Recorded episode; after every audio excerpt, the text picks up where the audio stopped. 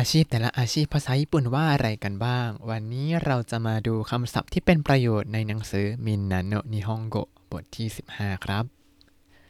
สวัสดีครับ ยินดีต้อนรับเข้าสู่รายการให้ Japanese รายการที่จะให้คุณรู้เรื่องราวเกี่ยวกับญี่ปุ่นมากขึ้นกับผมซันชิโร่เช่นเคยครับ วันนี้เราจะมาดูคำศัพท์เกี่ยวกับอาชีพต่างๆ โดยคำว่าอาชีพนั้นภาษาญี่ปุ่นว่าชกุงกิโอชกุงกิโอ คำนี้ใช้บ่อยนะครับ เวลาเราต้องกรอกเอกสารอะไรต่างๆ อย่างเช่นเวลาทำบัตรเครดิตอย่างนี้ ต้องบอกด้วยว่าชกกุเกียวอะไร ผมเป็นนักเรียนมาตลอดก็จะบอกว่ากักเซกักเซมาตลอด แต่ตอนนี้เดี๋ยวต้องเปลี่ยนแล้วครับอะอาชีพมาเริ่มจากอาชีพแรกในตารางของบทที่ 15 กันครับ อาชีพแรกอันนี้ยอดฮิตที่สุดมีเยอะที่สุดเลยคือ会社員 会社員 会社員 เนี่ยก็คือพนักงานบริษัทครับ ที่ญี่ปุ่นเนี่ยเขาถือว่าการเป็น会社員 เนี่ยเป็นอะไรที่มั่นคง เพราะว่ามีเงินเดือนเรื่อยๆ แล้วก็ระบบการจ้างงานของญี่ปุ่นเนี่ยไม่ค่อยไล่คนออกถ้าไม่พอดบริษัทไม่เจ๊งนะ ก็เลยรู้สึกว่ามั่นคงกว่าคนญี่ปุ่นก็จะมี image ว่าการเป็นพนักงานบริษัทเนี่ยดูมั่นคงกว่าการเปิดกิจการทำธุรกิจของตัวเอง แต่อันนี้ก็แล้วแต่มุมมองนะ บางคนก็รู้สึกว่ามันก็น่าเบื่อมันก็จะทำงานเป็นรูทีนทำอะไรซ้ำๆอีกอาชีพที่คล้ายๆกัน แต่ว่าเป็นสังกัดข้าราชการก็คือโคมูยิงโคมูยิงแปลว่าข้าราชการโคมูอิงที่ญี่ปุ่นนั้นก็สอบเข้ายากมากครับ ก็ต้องเป็นคนที่เรียนเก่งในระดับหนึ่งเลยถึงจะเข้าไปเป็นได้ ผมก็จำได้ว่าเวลาต้องไปติดต่อเรื่องทำอะไรต่างๆ ที่ที่ทำการเขตอะไรอย่างนี้เนี่ยเขาก็พูดจาดีให้บริการดีเหมือนกับเราไปร้านอะไรสักอย่างเลย ก็อยากให้มี service mind แบบนี้ได้บ้าง เราจะได้แบบรู้สึกว่าเออถึงจะต้องไปก็ไม่ได้ต้องลำบากใจไปมาก เวลารอคิวอะไรก็ไม่นานเพราะเขามีระบบที่ค่อนข้างเสถียรครับ อ้อแล้วก็สำหรับชาวต่างชาติเนี่ยอย่างเขตผมเขตไทโตเนี่ย ก็จะมี volunteer อยู่ volunteer นี่ก็จะพูดภาษาอังกฤษได้ด้วย เวลาเราไปกรอกเอกสารก็จะแบบ อันนี้กรอกยังไงก็ถามเขาเป็นภาษาอังกฤษได้ก็จะช่วยเต็มที่ครับ ส่วน volunteer นั้นก็มักจะเป็นผู้สูงอายุที่มาด้วยความสมัครใจจริง ๆ มาช่วยพวกเราครับ ต่อมาเอกิงเอกิงแปลว่าเจ้าหน้าที่ประจำสถานีรถไฟ เอคิอิงเนี่ย ก็จะมักจะอยู่ตามไคทัตสึกุจิ ก็คือที่เกตของสถานีรถไฟเนาะปกติเนี่ย เวลาเราตีดบัตรตีดตั๋ว เออ แล้วก็ อ้าว เข้าผิดสถานีอะไรอย่างนี้ เราก็ไปบอกเอคิอิงว่าสมิมาเซนเดต้เดซอย่างนี้ก็ได้ เขาก็จะอะลองตีดบัตรซิแล้วก็ออกไปเลย หรือบางทีจะขอเข้าห้องน้ำเฉยๆก็ ติดบัตรสักนิดนึง แล้วก็บอกเขาว่าเขาซื้อมาเซ็นอะไรนะ ปกติผมจะใช้คำว่าโนริกายมาจิไกมาชิตะแปลว่าขึ้นจะขึ้นเปลี่ยนสถานีผิดที่ครับ ก็แล้วก็เขาก็จะไอหอกออกไป หรือบางทีบอกง่ายๆแค่เดต้เดี๋ยวก็พอแล้ว เพราะว่า บางทีเราไม่ได้อยากเสียตังค์ตีดกลับอีกรอบหนึ่งจะเสียตังค์ถูกไหมเฮ้ยไม่สิ ถ้าตีดกลับอีกรอบหนึ่งเนี่ยก็จะขึ้นว่าเออร์เรอร์ออกไม่ได้ ต้องให้เอกิอิงช่วยทำให้เราออกได้ครับ ต่อมายิงโกยิงยิงโกยิงแปลว่าพนักงานธนาคาร เอาจริงผมก็ไม่ค่อยได้ข้องเกี่ยวกับพนักงานธนาคารเท่าไหร่ครับ อย่างมากก็แค่ เปิดบัญชีแล้วก็ขอสมุดบัญชีใหม่เวลาสมุดบัญชีเก่าเต็มอย่างนี้ ก็เลยไม่ค่อยมี image อะไรเท่าไหร่ แต่เท่าที่ฟังมีเพื่อนผมที่เป็นคนญี่ปุ่นก็เคยทำงานพนักงานธนาคาร เขาก็ทำแล้วเขารู้สึกว่าเขาไม่ค่อยชอบ เพราะว่างานมันจะเหมือนเดิมตลอดเวลาเราต้องเจอกับผู้คนเจอลูกค้าตลอดเวลา แต่ว่าเขาเป็นคนที่ไม่ชอบเจอกับผู้คนก็จะตื่นเต้นมากก็เลยขอเปลี่ยนงานไปครับ ก็ถ้าใครที่เจออาชีพที่ไม่ชอบก็ถ้าหาทางอื่นไปได้ แล้วรู้สึกว่าตัวเองอยู่ที่นั่นแล้วมีความสุขกว่าก็ลองไปก็ได้นะครับ ต่อมายูบินแคกุอิงยูบินแคกุอิงแปลว่าพนักงานไปรษณีย์อันนี้ผมใช้บริการบ่อยครับ โดยเฉพาะเวลาส่งของกลับที่ไทย ก็จะแพ็คของใส่กล่องเยอะๆ แล้วก็ไปชั่งน้ำหนักแล้วก็ส่งครับ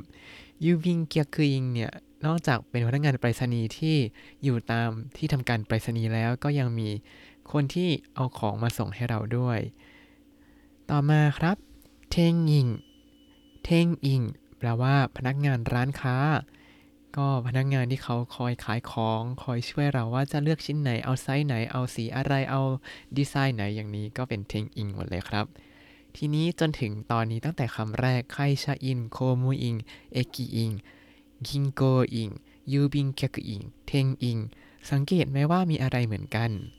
ผมสังเกตว่ามีคำว่าอิงที่เหมือนกันครับ แล้วก็ถ้าดูดีๆ มักจะเป็นสถานที่บวกอิงครับ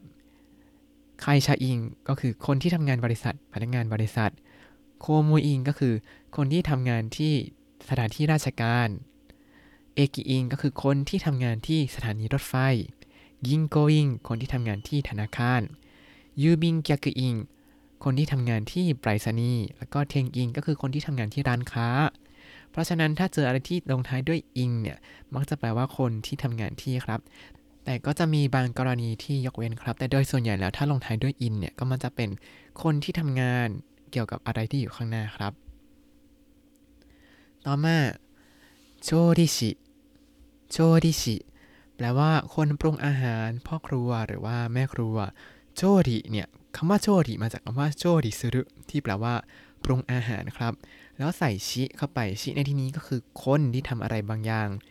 โชริชิก็คือคนที่ปรุงอาหารก็คือพ่อครัวกับแม่ครัวนั่นเองครับ ต่อมาริโยชิริโยชิ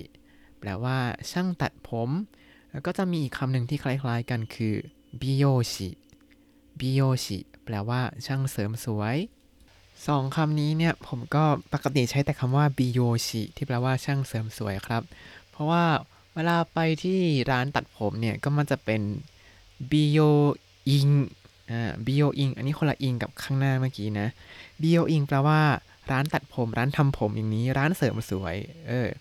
ทีนี้คำว่าริโยชิกับ บิโยชิเนี่ยต่างกันยังไง ผมก็ลองหาข้อมูลดูนิดนึงเขาก็บอกว่าริโยชิกับบิโยชิเนี่ยจะต้องใช้ใบรับรองที่ต่างกันครับ ก็คือถ้าเราจะสอบเอาใบรับรองเพื่อที่จะเป็นช่างทำผม มันจะเป็นช่างตัดผมหรือช่างเสริมสวยเนี่ยจะเป็น2สายที่ต่างกันครับ แต่ว่าโดยปกติแล้วก็จะมีคนที่เอาทั้ง2อย่างเลยก็มีเหมือนกัน ถ้าดิโอชิเนี่ยก็มักจะเป็นการ ตัดผมแล้วก็การโกนหนวดต่างๆ ก็จะต้องสอบทฤษฎีแล้วก็ปฏิบัติเทคนิคต่างๆ ให้ได้ตามเกณฑ์ที่เขากำหนดไว้เท่าถึงจะสามารถประกอบอาชีพได้ครับ ส่วนบิโอชินั้นบิโอชิก็มีการสอบตัดผมเหมือนกัน แต่ก็จะมีการฝึกม้วนผมเอ่ยการทำออย wave setting เอ่ยอย่างนี้เป็นการทำให้ผมแบบดูดีอีกแบบหนึ่งครับ ก็เป็นใบประกอบที่แตกต่างกันไป อันนี้ก็เป็นความแตกต่างระหว่างริโยชิกับบิโอชิครับ ต่อมาเคียวชิเคียวชิอันนี้ก็คือคุณครูหรือว่าอาจารย์ครับ เคียวชิกับเซนเซต่างกันยังไงอีก เคียวชิเนี่ยจะใช้บอกว่า ผมทำอาชีพเป็นเคียวชิคือครูหรืออาจารย์ใช้เวลาตัวเองบอกอาชีพตัวเอง แต่เวลาที่คนอื่น เรียกครูหรืออาจารย์จะเรียกว่าเซนเซครับ อันนี้คือความแตกต่างนะ คือจะไม่เรียกตัวเองว่าเซนเซจะเรียกตัวเองว่าเคียวชินะครับ เพราะว่าเซนเซคือคนที่เกิดก่อนหรือว่าคนที่มีความรู้มากกว่า เราจะบอกว่าเราเป็นเซนเซเราเป็นคนที่เกิดก่อนเรามีความรู้มากกว่ามันก็จะดูโอ้อวดไป แต่ถ้าเป็นเคียวชิก็คือเป็นคนสอน อันนี้คือหน้าที่จริง ๆ ของครูแล้วก็อาจารย์นะครับ ต่อมา弁護士 弁護士แปลว่า ทนายความ 弁護士เนี่ย ก็เป็นอาชีพที่ไม่เคยข้องเกี่ยวด้วยเลย ก็เลยไม่รู้จะ comment อะไรครับ รู้แต่ว่ากฎหมายที่นี่ก็เรียนยากอยู่ ก็เป็นคณะ top top ของสายศิลป์เลยเวลาที่จะสอบเข้าในมหาวิทยาลัยกันเนาะ ต่อมา研究者 研究者แปลว่านักวิจัยครับ研究者เนี่ยถ้า คิดเป็น image แล้วก็มันจะแบบอยู่กับหลอดทดลองอะไรอย่างนี้ แต่มันก็ไม่ใช่แค่อย่างนั้น เพราะว่าการวิจัยก็มีหลากหลายสาขา ถ้าอะไรที่มันข้องเกี่ยวกับหลอดทดลองก็มันจะเป็นเรื่องเกี่ยวกับเคมีใช่ไหมแต่จริง ๆ แล้วคนที่เรียนปริญญาเอกทั้งหลายเนี่ยก็คือการฝึกเพื่อที่จะเป็นนักวิจัยแต่ว่า研究者นี่แหละ ก็จะต้องทำการทดลองต่างๆ สรุปผลแล้วก็เสนอทฤษฎีว่ามันมีความเป็นไปได้ยังไงที่จะเกิดขึ้นทำไมมันเกิดขึ้นอย่างนี้ อันนี้ก็เป็นสิ่งที่ผมร่ำเรียนมาเพื่อที่จะเป็นนักวิจัยครับ ก็จะบอกว่าถ้าใครอยากจะเป็นนักวิจัยเนี่ย ก็หาเรื่องที่ตัวเองอยากรู้เรื่องที่ชอบจริง ๆ แล้วก็ให้ความสงสัยใครรู้นั้นช่วยนำทางเราไปครับ แต่ว่านอกจากการทำงานวิจัยที่ตัวเองชอบแล้วก็ต้อง ศึกษาเรื่องการจัดการงบประมาณต่างๆ การขอทุนมาช่วยสนับสนุนการวิจัยอะไรต่างๆ ด้วย อันนี้ก็เป็นทักษะที่ต้องฝึกเพิ่มเติมเนาะสำหรับนักวิจัย แล้วก็ 2 อาชีพสุดท้ายครับ เป็นอาชีพที่ข้องเกี่ยวกันอย่างใกล้ชิดเลยคืออิชะอิชะก็คือแพทย์ แล้วก็คังโกชิ